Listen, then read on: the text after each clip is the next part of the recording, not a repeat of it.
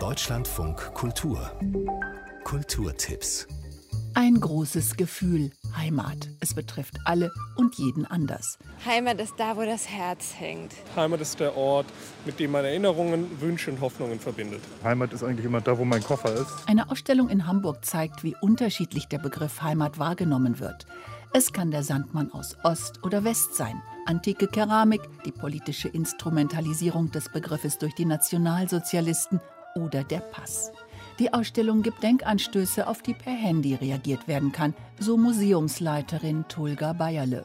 Was uns ein Anliegen wäre, ist, dass dieses Thema in seiner Komplexität und Vielfalt und in seinem ewigen Veränderung wahrgenommen wird. Wir werden nie einen endgültig abschließenden, richtigen oder falsche Definition finden. Die Heimaten. Bis zum 9. Januar ist die Ausstellung im Museum für Kunst und Gewerbe in Hamburg zu sehen.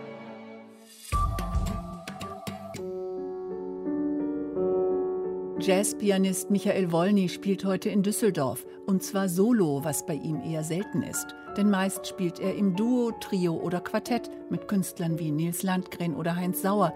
Nun tritt er allein auf.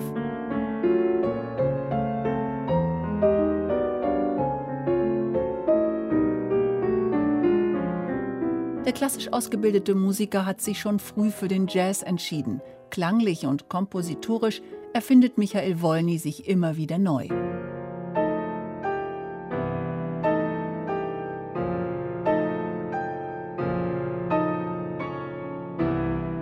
Das Konzert mit Michael Wolny heute um 20 Uhr im Savoy Theater in Düsseldorf, morgen in Berlin. Wir Kinder, im Juli geboren, lieben den Duft des weißen Jasmin. Wir wandern an blühenden Gärten hin, still und in schwere Träume verloren. Hermann Hesse schätzte das Leben im Einklang mit der Natur. In Gaienhofen am Bodensee baute er 1907 ein Haus im Schweizer Heimatstil und legte einen Garten an. Fünf Jahre lebte er mit seiner Familie dort in der Idylle, versuchte sich als Selbstversorger und im Blumenanbau. Der Garten ist nach dem Originalplan wieder aufgebaut worden und für die Öffentlichkeit zugänglich. Eva Eberwein hat ihn restauriert. Ich habe im Archiv einen kleinen Gartenplan gefunden. Und alle Beete, eine große Buchsbaumhecke, die es übrigens heute noch gibt, die den, das Gelände umgibt.